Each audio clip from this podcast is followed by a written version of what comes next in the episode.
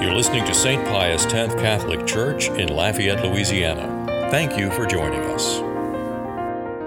For it has been reported to me about you, my brothers and sisters, by Chloe's people, that there are rivalries among you.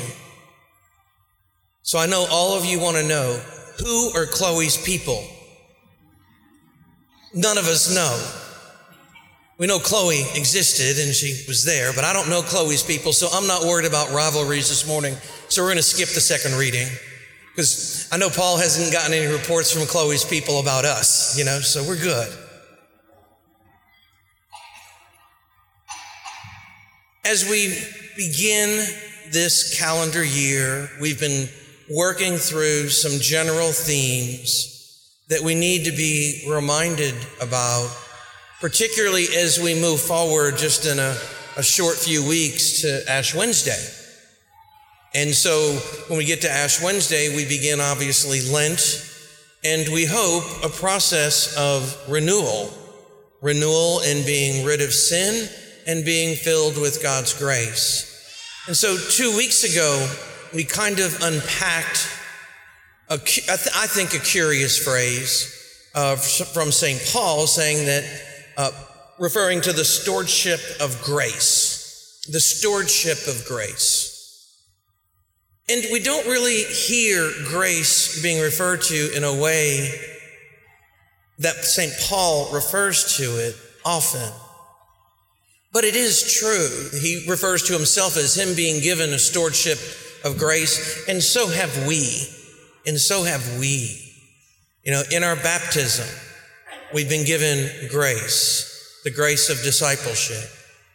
In receiving communion and in going to confession, we are given the grace of renewal each time that we do that, a renewal in Christ. But do we think of it as stewardship? Do we think of it as a gift to us of which we are to nurture and to cultivate and to cooperate, as the theologians would put it, in order to become more like Christ, to become better? Are we on it all the time that this gift of stewardship is something that we are going to be accountable for? That in the end, God is going to say, This is what I gave you. What did you do with it?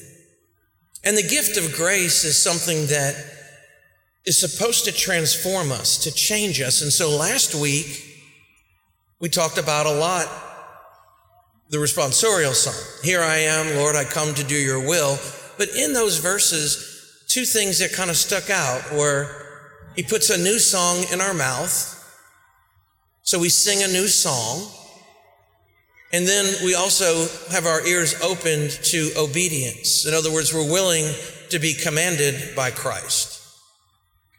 And so when we think of the grace that we've been given, we have a duty of stewardship is supposed to produce change, and that's what repentance means change. So we have to look and say, well, you know, am I changing? Do I desire to change? Do I want to cooperate? Do I see the things in my life where either I need to get rid of the sin, it's maybe nagging, or something that's habitual, or something that we had a fall and are we afraid to go to confession or whatever it may be? And are we willing to get better? Or is where we are just good enough? You know, are we okay where we are?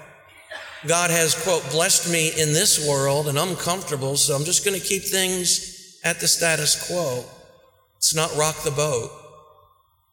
And we can fall into that trap, and that is actually what happened to the rich man who saw Lazarus at the door, huh? He was kind of oblivious to his surroundings and about how he was supposed to act in helping that man, helping the poor man being able to eat, even just desiring the scraps off the table, huh? And so we get to this week, and, and the third element to put into that is we have been given grace, we have a duty of stewardship, it should change us, but what about the time for change? What about the time for change? Aren't we so good about saying, well, I know I need to do this, but I can handle that tomorrow. You know, St. Augustine addressed this in his own life, and those of you who are familiar with St. Augustine, he certainly, in his youth, you know, had what we would call an illicit lifestyle. An illicit lifestyle. Had a wonderful mother who prayed for him day and night, unceasingly.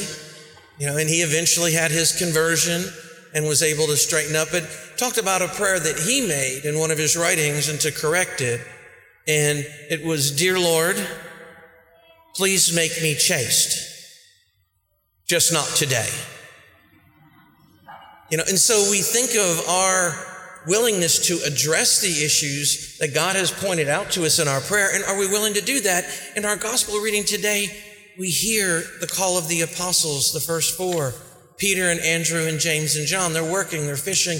But what's their response? They immediately got up and followed him. They immediately got up and followed him.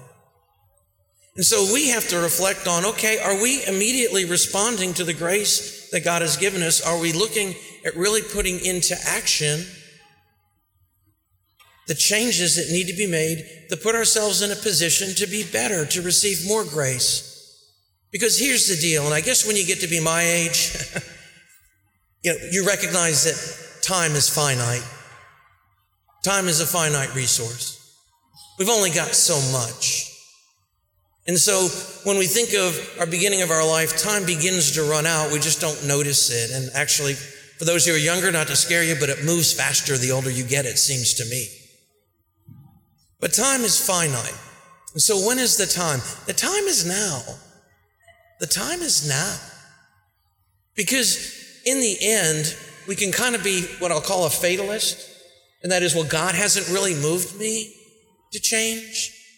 I know I need to be made, but you know, uh, the, the grace isn't really working. If you know you need to make the change, the grace is there.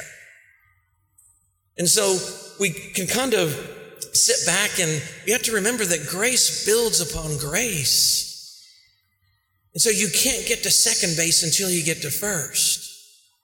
And sometimes for many, we feel like we're walking too slowly when God is really just bringing us along. But we have to take the step, or at least try to. Put ourselves in a position to be better in our prayer life, in our studies, you know, feeding our mind in Scripture. This is uh, Divine Word Sunday. We celebrate God's revelation in the Bible.